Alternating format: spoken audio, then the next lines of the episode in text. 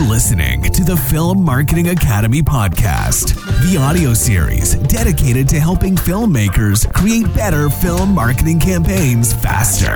Join your host, Pascal Fintoni, for what promises to be an exciting and intriguing voyage of discovery filled with advice, stories, and film marketing ideas. Thank you for tuning in. And now, on with today's episode of the Film Marketing Academy podcast.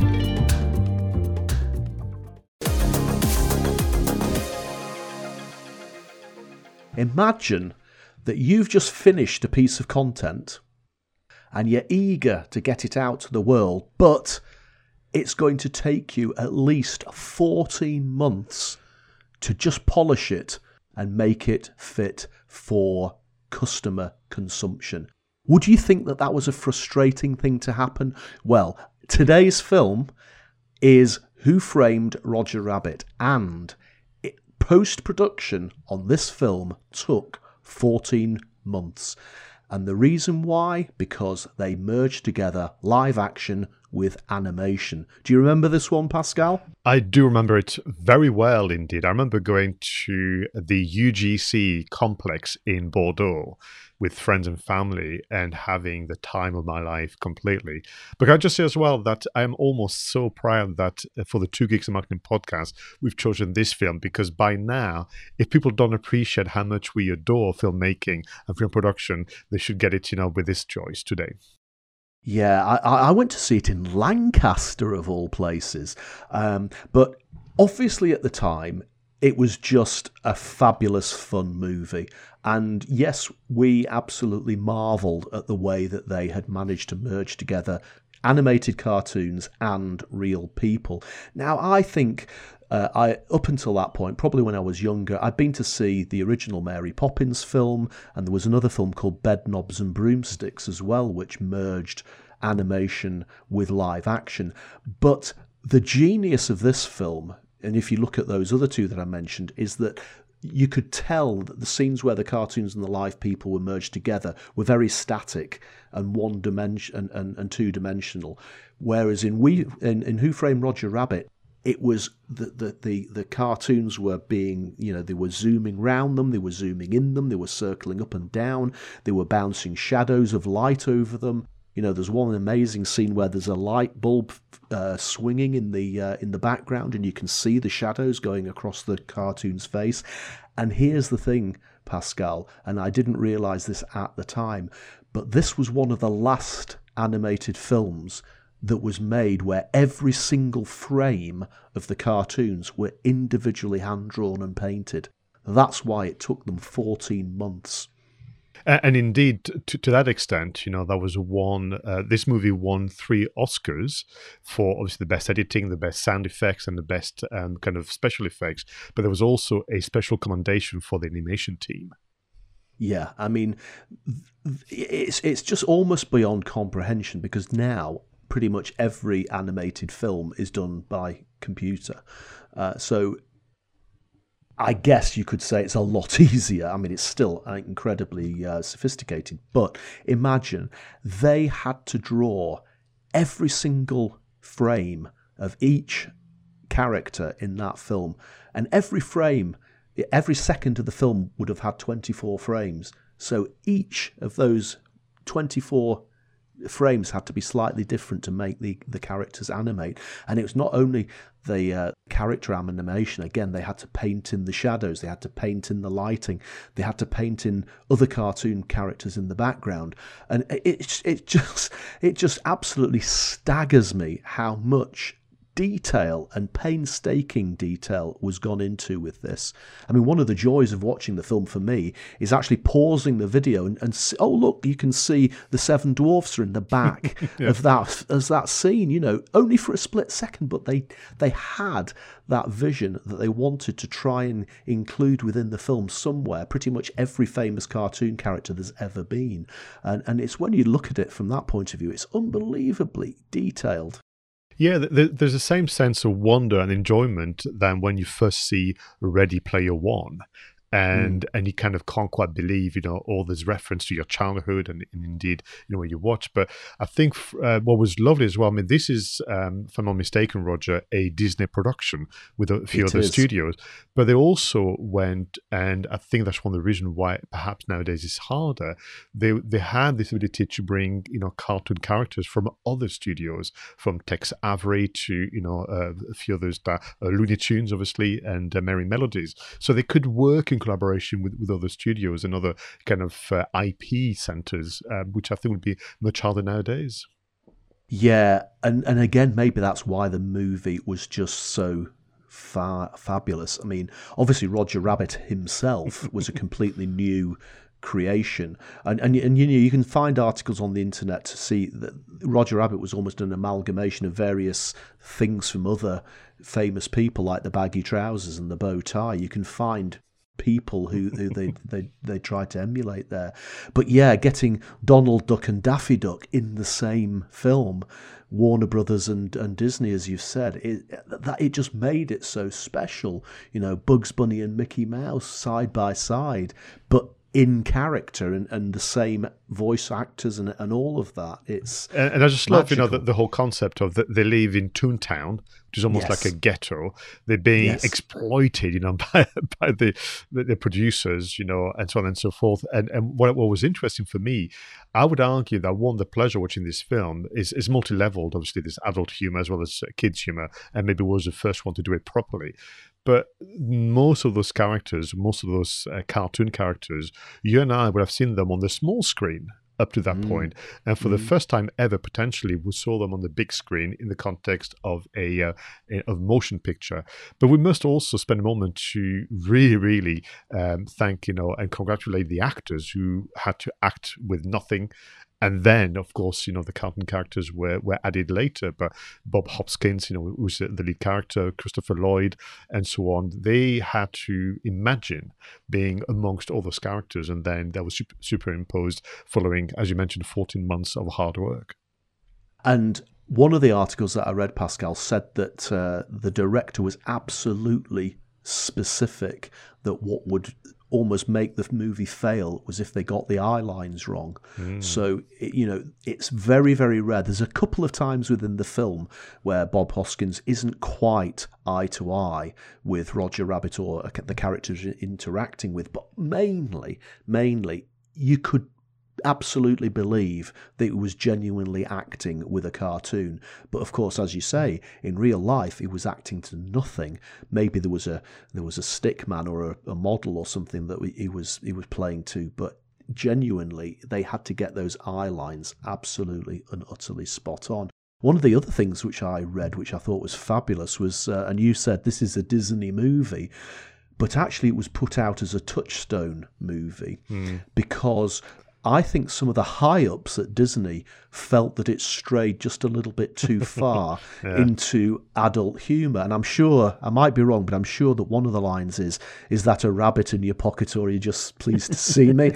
And they obviously felt that it might have tarnished Disney's white image and wholesome image if they'd have associated themselves. It's a bit of a shame, because it was so full of Disney characters.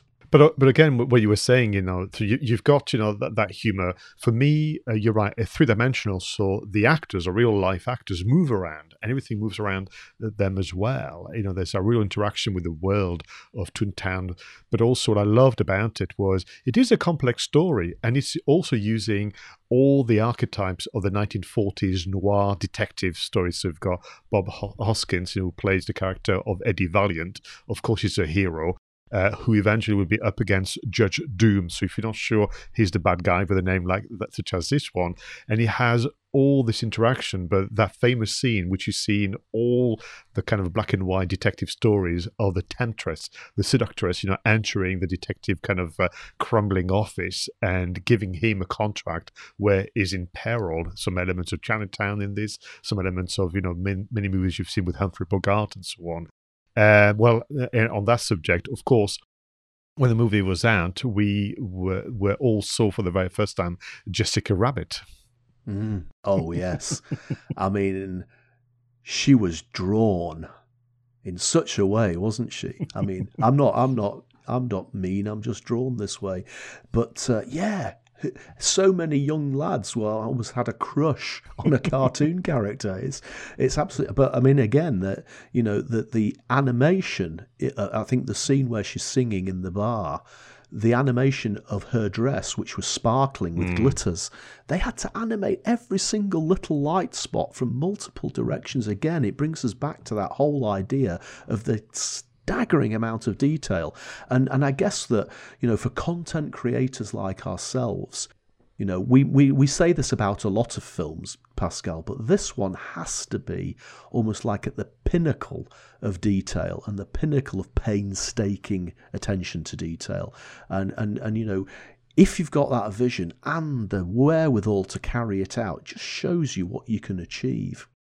And I think for me, we didn't know in 1998 that this was you know, the best almost, and there would be no others to come after, because ultimately you do assume, no matter the you know the genre that you favor when it comes to film, that the next iteration, the next exploration of that theme would be better because of access to more technology, to better ways to produce, and so on and so forth. But actually, whilst there was some close call with things like Space Jam, or you could argue there was some interesting things explored with the Incredibles and so on, I think that nothing has been as good as this one since then. No, I think you're absolutely right, Pascal. And I'm trying to think back now to the marketing of the film. And, you know, 1988, I was just out of university. I can't really think. I know that there was a lot of hype around the film. I know that the mix of live and cartoon, they really bigged that up. There was a lot of programs in advance on TV showing clips of it. So there was a massive expectation that it was going to be a good film. But any lessons that you think we can draw from this? Difficult to extract myself from how fun the film was, but yes, let's talk about marketing. So you had obviously the marketing pack, the media pack that was put into motion.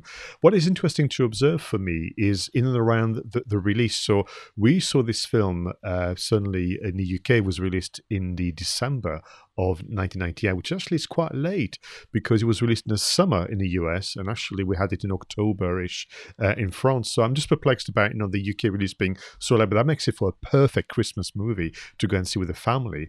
But what was interesting, in addition to the marketing machine, this movie was then mentioned for the technology.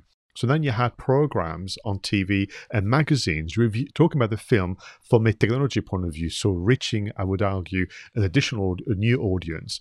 We had a TV series looking into science on French TV called Time X, where they were talking about how incredible the incredible achievement of that film. So you're watching a movie about science and technology, and the movie was being mentioned. So the behind-the-scene, I think, element of the marketing was also very, very important. Yeah, absolutely right. Remember that. I'm sure it was something like Tomorrow's World, Pascal, or something like that, talking about how they made this film. And then, of course, the DVDs came late, the VHS tape came, the DVDs came. And you know, one of the things that absolutely blew me away when the DVD came out was that, at the beginning of the film, the first 5 minutes of the film is actually a Roger Rabbit cartoon. So it's baby Herman's trying to get the cookies on top of the fridge, and Roger's trying to protect him, and just about every implement within the kitchen either falls on his head or spikes him, or all those cartoon pratfalls and this, that and the other. And of course, after those 5 minutes, you realise that it's actually them filming a cartoon. But on the DVD, there were at least another 3 Roger Rabbit entire cartoons that they had made. Now, I think that those cartoons actually ran in cinemas almost like extended adverts for the film at the time it was released. And of course, they ended up being fabulous Easter eggs on the and extras on the DVD. But to think that they even went to the extent of creating 3 more 5-6 minute cartoons in addition to the film.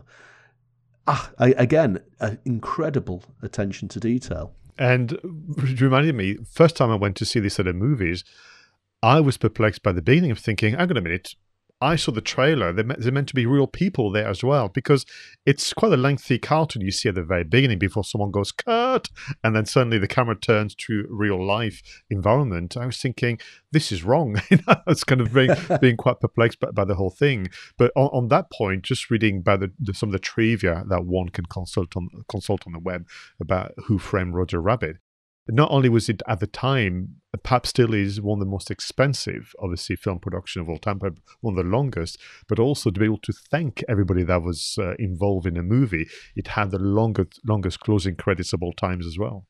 Ah, so new. I didn't know that. That's a fabulous. Well, just to your point, Roger, about to realise you have the same name as a film, just came to me. All those artists who had to create frame-by-frame images of all the different characters. There was a lot of people involved, as well as obviously the normal crew that we'd expect from a film production. Yeah, that. I mean, you when you think about that army of people painstakingly drawing 24 frames a second, it just absolutely utterly boggles the mind. One of the best films of all time, and I say this every single time we review a film, Pascal, on Two Geeks and a Marketing Podcast, but it is definitely one for us to watch. I don't actually think that I've got the DVD. I think I bought it on VHS originally, and the VHS is obviously long since gone, so it's probably one I'm going to have to either buy the Blu-ray now, and hopefully those three shorts will still be on there, or even download a digital copy. But I want to see it again soon in 4K, hopefully. Pristine, beautiful, full colour. That would be very interesting. And again, to our viewers and listeners, if you've not seen the film, don't discount it because it was made literally, for some of us, a century ago, or last century, should I say. It really is a story well told. It's really quite witty. If you know just enough about the world of cartoons, you're going to get plenty for the eyes and the ears. But I love also that the setting of the 1940s Los Angeles and everything that comes with it. It's just a great experience to share with others as well. Yeah, and it's a film for everybody, Pascal. All ages can enjoy it. It's definitely a film to watch with the family. It's definitely a film to watch on your own. There's elements of romance in it. There's elements of danger. Yeah, good all-round film. But again, that attention to detail for us marketers is the thing that sticks out for me. Oh my goodness, Pascal, another fabulous episode. And I got so excited when I knew that we were going to be talking about Who Framed Roger Rabbit. Listen, everyone, thank you so much for watching the latest episode of Two Geeks and a Marketing Podcast, or listening to it if that's the way you like to consume your podcasts. If you've got any questions or any comments about what we've been talking about today, just get in touch with us on the YouTube site, or look us up on Twitter. And if you do want to subscribe, we'd be absolutely delighted. You can find the podcast in all the usual places. So really, all that's left to say is thanks for watching and thanks for listening. And until next time, go out there and make sure that your marketing is done right. I was Roger Edwards, and he was Pascal Fintoni.